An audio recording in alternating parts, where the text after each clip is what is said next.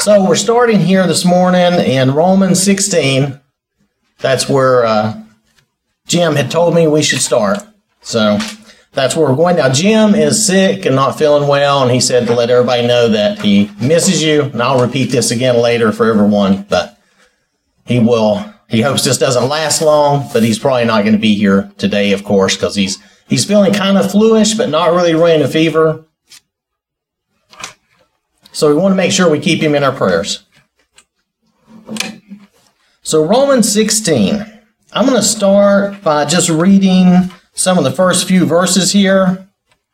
Paul, a bondservant of Jesus Christ, called to be an apostle, separated to the gospel of God, which he promised before through his prophets in the Holy Scriptures concerning his Son, Jesus Christ our Lord who was born of the seed of David according to the flesh, and declaring to be the Son of God with power according to the Spirit of holiness, by the resurrection from the dead.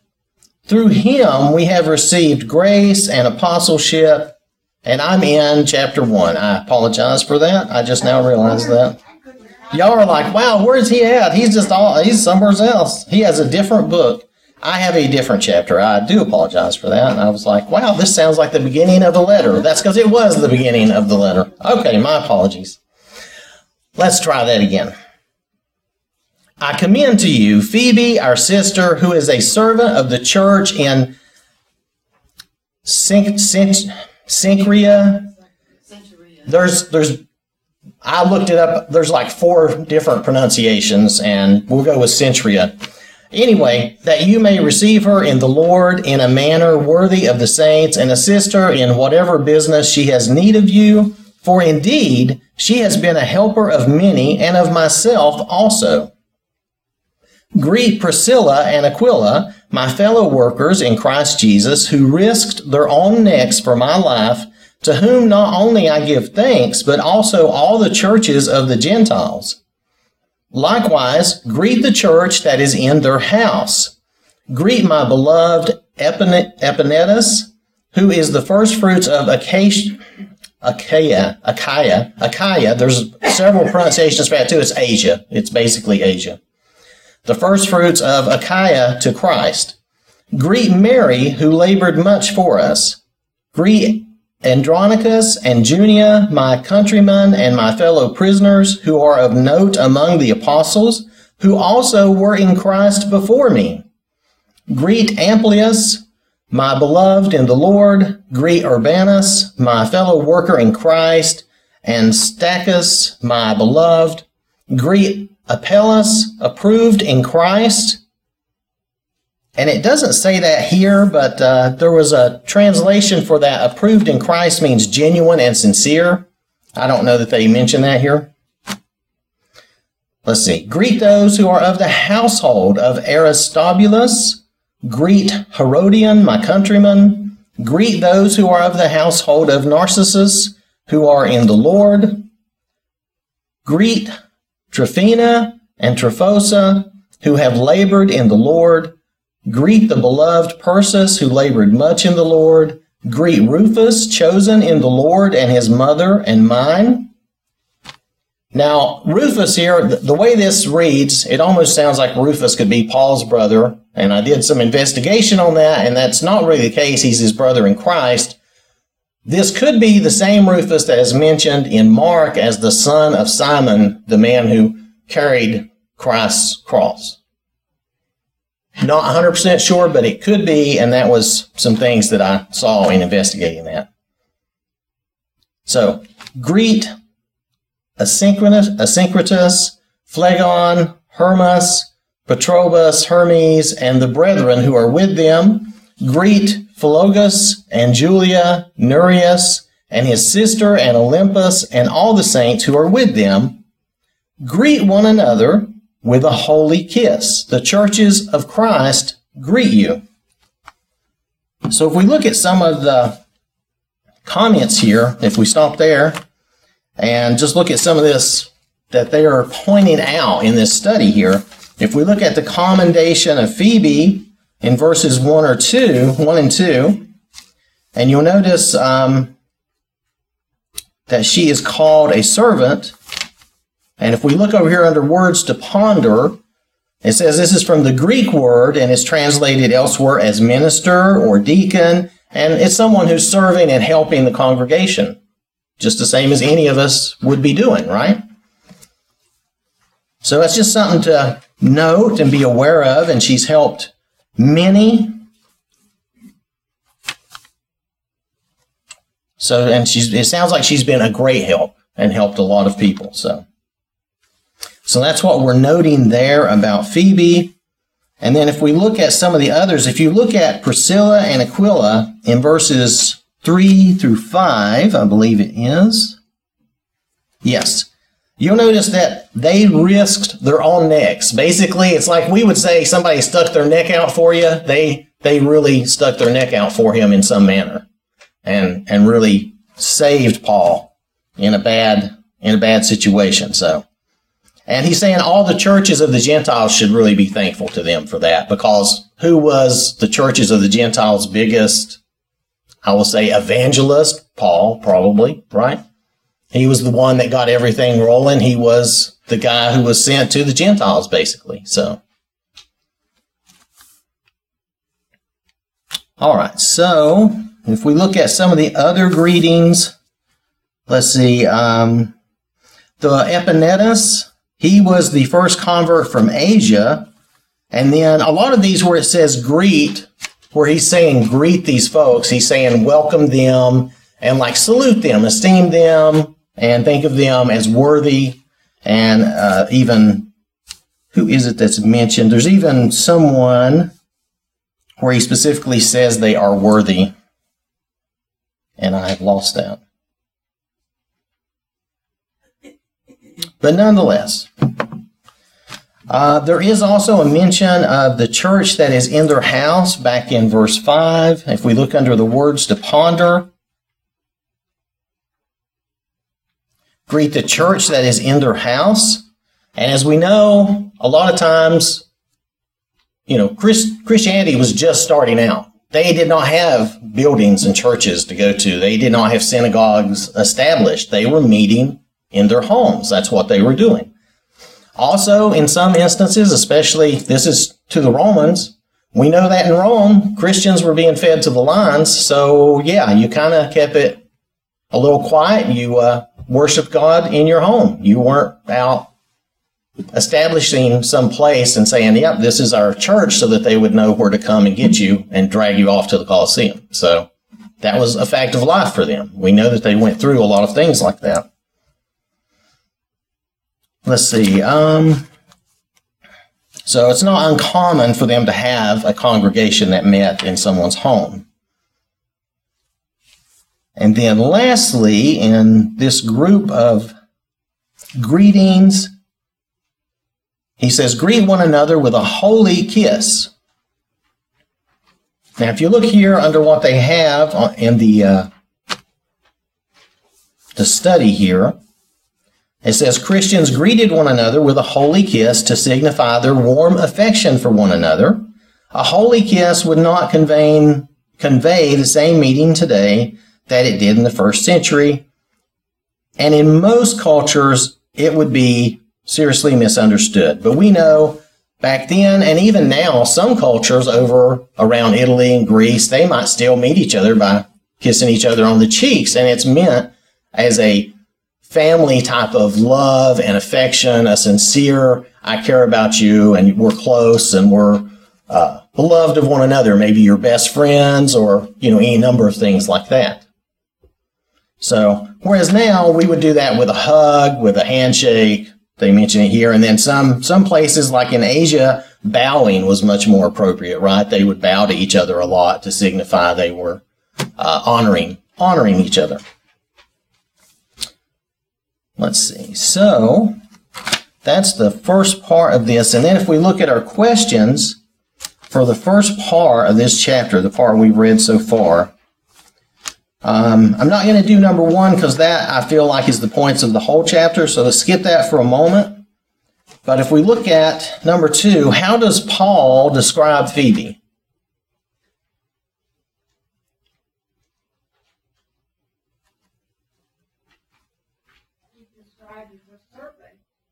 She's described as a servant, right? that has been worthy of God's people and has helped anyone who was in need.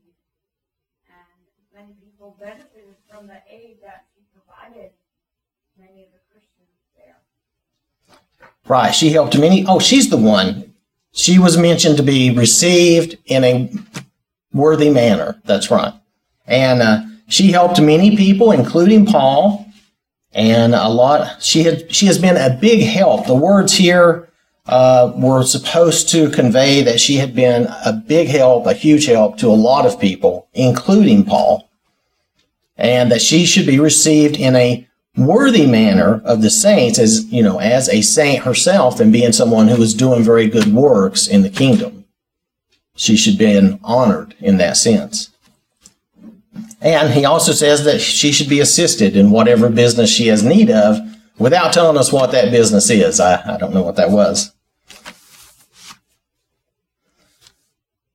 so number three how does paul describe priscilla and aquila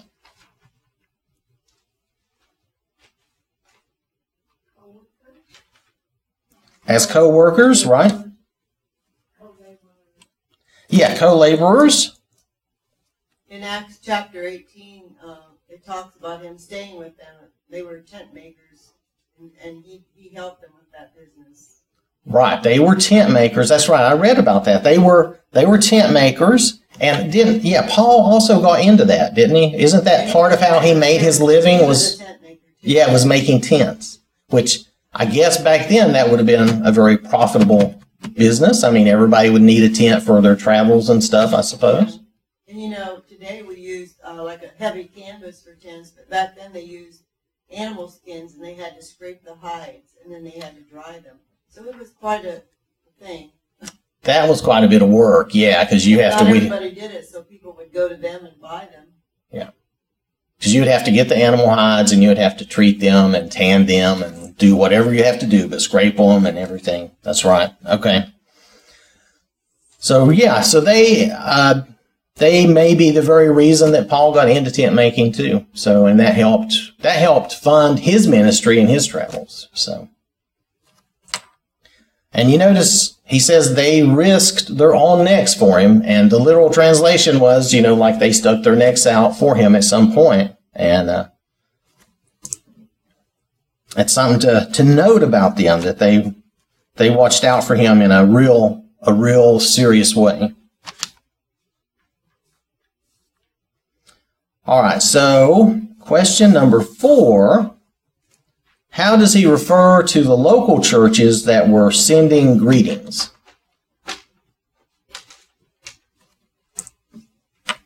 And that's in verse 16.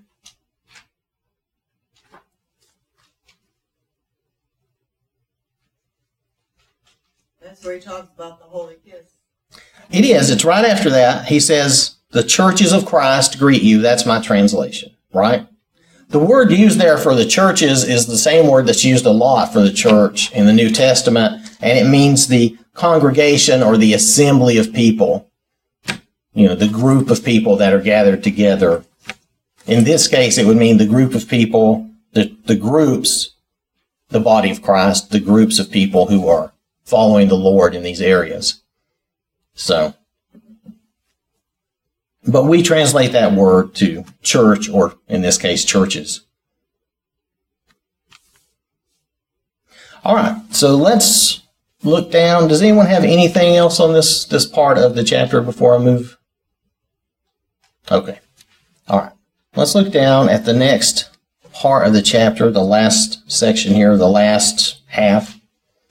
Now I urge you, brethren, note those who cause divisions and offenses contrary to the doctrine which you have learned, and avoid them. For those who are such do not serve our Lord Jesus Christ, but their own belly, and by smooth words and flattering speech deceive the hearts of the simple. For your obedience has become known to all. Therefore, I am glad on your behalf, but I want you to be wise in what is good and simple concerning evil. And the God of peace will crush Satan under your feet shortly. The grace of our Lord Jesus Christ be with you. Amen. Timothy, my fellow worker, and Lucius, Jason, and Sosipater, my countrymen, greet you. I, Tertius, who wrote this epistle, this was dictated to Tertius from Paul, because here the actual guy doing the writing is mentioning this. I, Tertius, who wrote this epistle, greet you in the Lord. Gaius, my host, and the host of the whole church, greet you. Erastus, the treasurer of the city, greets you, and Quartus, a brother. The grace of our Lord Jesus Christ be with you all. Amen. Now to him who is able to establish you, according to my gospel and the preaching of Jesus Christ, according to the revelation of the mystery kept secret since the world began, but now made manifest, and by the prophetic scriptures made known to all nations, according to the commandment of the everlasting God, for obedience to the faith, to God alone, no, to God alone wise, be glory through Jesus Christ forever. Amen. Uh, do you realize that Jim probably missed today because of this chapter? Because What? of all of these names he had to pronounce? well, these names, I did not look them all up because I, I really did not have that much time to look them all up. But uh, I really don't worry about it too much, and I just do the best I can. So just bear with me on these pronunciations. It's some are going to be okay, and some are going to be really bad. That's just the way it is. But yeah, I don't I don't blame him for skipping out on those those names. Let's see. So if we look at this, Paul is giving us a final warning, and then we're getting greetings from Paul's companions that are with him there, not people who are the people, the other people who he, he said to greet. They are the people that came with this epistle, with this letter, and they are greeting them there in Rome.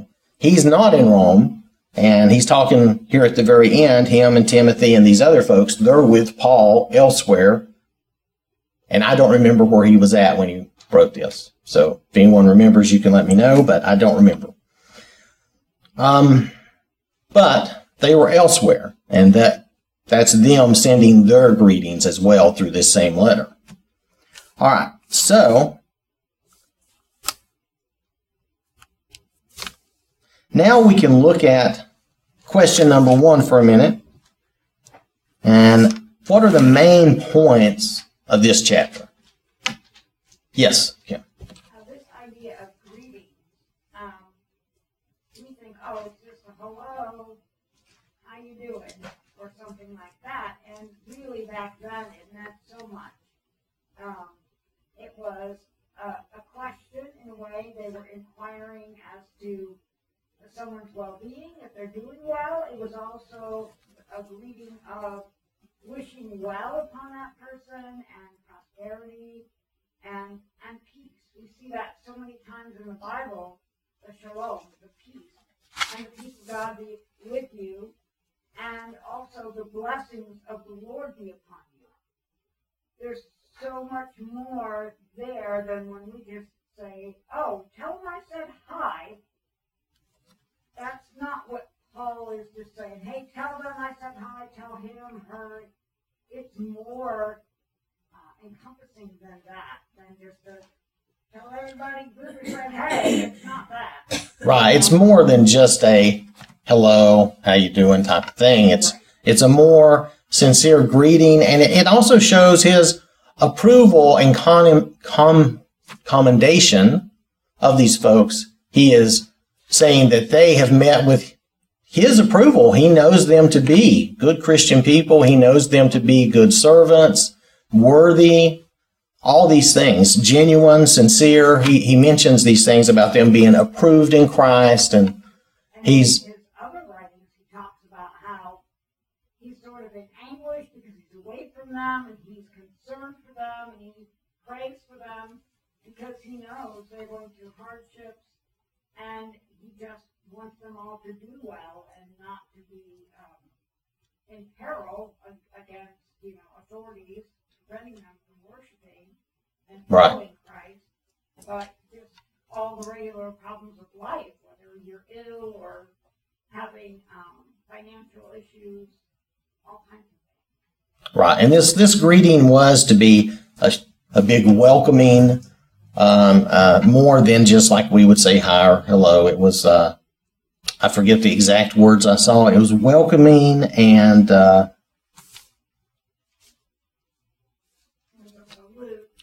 yeah, welcoming and a salute and to treat them worthy and just to, you know, uh, to help them because you'll notice he talks at the first with Phoebe to to help her with whatever needs she may have. So to do those types of things. So it's uh it's more than just you know our standard our standard greeting. We do mean somebody well, but we don't maybe mean to the depth that that they meant at this time. Yes. It was brought to my attention that, um, the way these things are read today, um, are backwards in the way that we write a letter. The greeting is always at the beginning of a letter, but back then, they put the greeting at the end. Well, okay. And said like, Dear Joe, blah, blah, blah, it's Dear Joe at the end. Well, that's true, and you'll notice. Um, I mean, at least in this case, especially, you'll notice that Paul's uh, other folks were saying, sending their greetings, like you say, at the end of the letter, like Timothy and uh, Tertius, and these folks were saying, you know, a greeting at the end. So that seems to be correct for for this letter for sure. And uh, I hadn't looked at that, and I did not realize that for the other the other letters. Let's see. Um, where was I at? Sorry about that. I've lost track of where I was. So, all right. So we were doing comment. Okay. So the main points of the chapter, like to start off with, we had the the greetings, right? The commendations, the greetings, and then then we have the warning, right? The warning or warnings, if you want to say, uh, because that could be taken as one major warning or multiples, right? And then,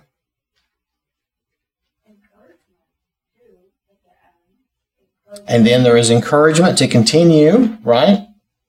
To continue in obedience. And then there's a final,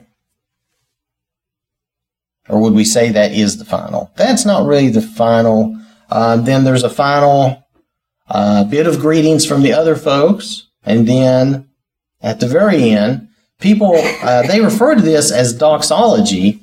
And here in my Bible, it actually says it's benediction. But basically, it's a final. It's a final. Um, it is an encouragement to be obedient, but it's also. I'm trying to think of the right word. Um,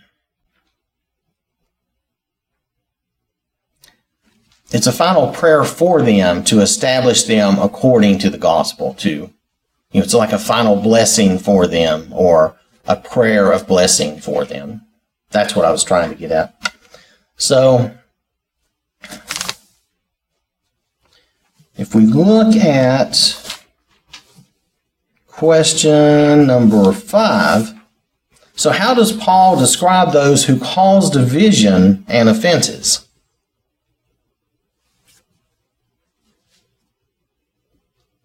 avoid them. Just completely avoid them. Yes, he tells us to, to completely avoid them, to stay away from people who are divisive and causing division. We see a lot of that in the televangelists today on the TV, where they have smooth words, and I never thought about it, but somebody wrote a, uh, a story about Joel Osteen saying that he preaches so much love and everything, he never talks really about the Lord anymore. It's just about what, um, if you live a good life, you'll get lots of money, you know? Uh, well, now I don't, I don't listen or, or watch him, so I don't, I can't don't confirm it. But I just read that. you know, that's that is a possibility, I suppose. I, I don't know. Um, the the problem is there are people out there, like you said, with smooth words that talk a good game and they say a lot of things, and a lot of it may sound right, but is what. But, but send me money. Yeah. That's the way some of them are. But send me money, but buy this from me or get this from me. And I said this before, and, I'll say it again, that uh, false doctrine is just like d-CON, uh, rat poisoning. It's probably 99% grain in there, but the 1% is poison. And false doctrine is like that. It could be like they're preaching the word, but there's 1% in there that is false doctrine. yeah, false doctrine can be a real problem. So yeah, that can be real poison to, to us as a whole. Because we're talking about, here we're talking about someone who, he said to serve their own belly, which means really to fill their own appetite or to serve their own appetite. They're, they're actually not following Christ. They're just there to make money and get whatever they want. For their own good, in other words. For their own good, yes. So that's the essence of that. And there's not much else to say about that except what Eldred was saying we should avoid them and stay away from them. So, question number six Is the mystery referred to in verse 25 still hidden? No. No, right. It's not hidden. We know we all know about Jesus and and the sacrifice he made for us and the the mystery, what used to be a mystery, what was a mystery before Christ, right? In verse 26, it says made manifest. Right, right. Now, these verses read, I don't know about y'all, when I read these verses, these verses can be a little tough to understand. You kind of have to slow down and take them a little bit at a time. But yeah,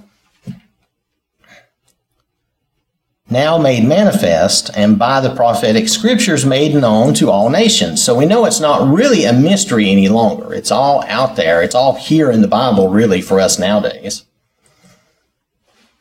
Yeah, all the prophecy that was heard of the Old Testament and the beginning of the New, it was a mystery Right. until the resurrection, actually. even when Jesus was talking to people, it was still a mystery. And of course, for people who didn't know he was the Messiah or refused to accept him, it would still all be a mystery, right? So, yeah. Okay, so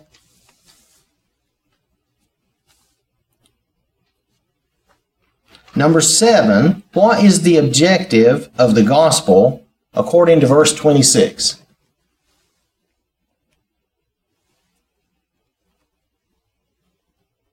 Everything you just said. Right. Okay. So it's to be known to all the nations, right? It's to be revealed. We're to we're to reveal the mystery, and the scriptures are supposed to reveal that mystery, right? Okay. So in other words, to uh, explain the gospel to everyone. And then question number eight. If you look in verse 27, he says, To God, and I I almost misread it, it's to God alone wise. And then he says, Be the glory. So they're asking here what should be ascribed or what should be meant or intended by that. Maybe that's well, a better to give way. him the glory is to teach the gospel. Okay, to give God the glory, to teach the gospel. Okay, right. He's supposed to be glorified in everything we do, right? Um, and I also looked at it as to God, when he says to God alone wise, it, God is the source of wisdom. We're not really wise within ourselves. God is the source of all wisdom. And so he's acknowledging that God is that he is our source of wisdom. And you can look at some of the the translations, but it's like the wisest or wiser than all others type of thing. But uh, but basically, I took that as really he was intending that God is our source of wisdom. So that is the end. Uh, yes, Eileen. I just have a question about the prophecies. In this scripture that says, in twenty-six, is now made manifest by the prophetic scriptures made known to all nations. Is that proof to people who want to believe that there are still prophecies happening in the world? That there is no more prophecy from God. It's all been fulfilled. Well, he mentions the prophetic scriptures, but these would have been, like, like it says, these would have been fulfilled at that time. Now, we do have the only prophetic thing I can think of, and this will vary from person to person because some people don't believe the same. Uh, the only prophetic things we have now are really more like in Revelation. And some of that's very symbolic, and some will disagree with what I think some of that's more literal. Go ahead. Um, it reminded me of the scripture in First Peter one and verse twelve, this mystery and this plan of salvation, the gospel that was coming. That, uh, in this passage in First Peter, it talks about the angels didn't even know the details. It says, to them it was revealed that not to themselves but to us, they were ministering the things which now have been reported to you through those who preach the gospel to you by the Holy Spirit sent from heaven, things which angels desired to look at. They, it wasn't even revealed to them, and they were in heaven. Right. So, you know, God and His plan, it wasn't going to happen until, you know, He sent Jesus and. these- Right. These were these the prophetic scriptures being mentioned here are, in my opinion, the ones that have been fulfilled by the Lord. And that these are not this is not an example of like people can still have a prophecy and predict all kinds of things, which we we hear about and we know people do those types of things. Is that what you're referring to, Eileen? I'm just saying that there are religious people, you know, sincere, that believe that God still does um, prophetic things, or, you know, there's still prophecy being filled today. You know, because um, all of the all of the prophecies that were talked about have been fulfilled through Jesus, and then but people believe that things in the world that are happening today are like God, that's a um, that's being fulfilled today was talked about in the Bible, whatever that. I Right. don't believe that because I think those have already been fulfilled. But I was just hoping that this is the scripture that I can point to to refute that thought. Is that not? Well, as far as as far as this scripture goes, it is referring to prophetic scriptures that have been fulfilled. Yeah. Okay. So that's what this is referring to. But okay.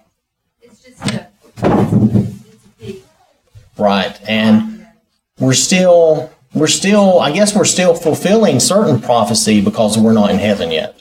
And the end the we don't have the new earth and the new Jerusalem and all of that so that you read about. So we're not all the way to the end, so I can't say that there's no more prophecy being fulfilled, but is it prof- it depends on what prophecy they think is being The only prophecies left to be fulfilled is the coming of Christ. Right. And that's not. And we're all going to know when that happens. There's not going to be any doubt. You're not going to wake up and think, well, did that happen? No, everyone's going to know when that happens.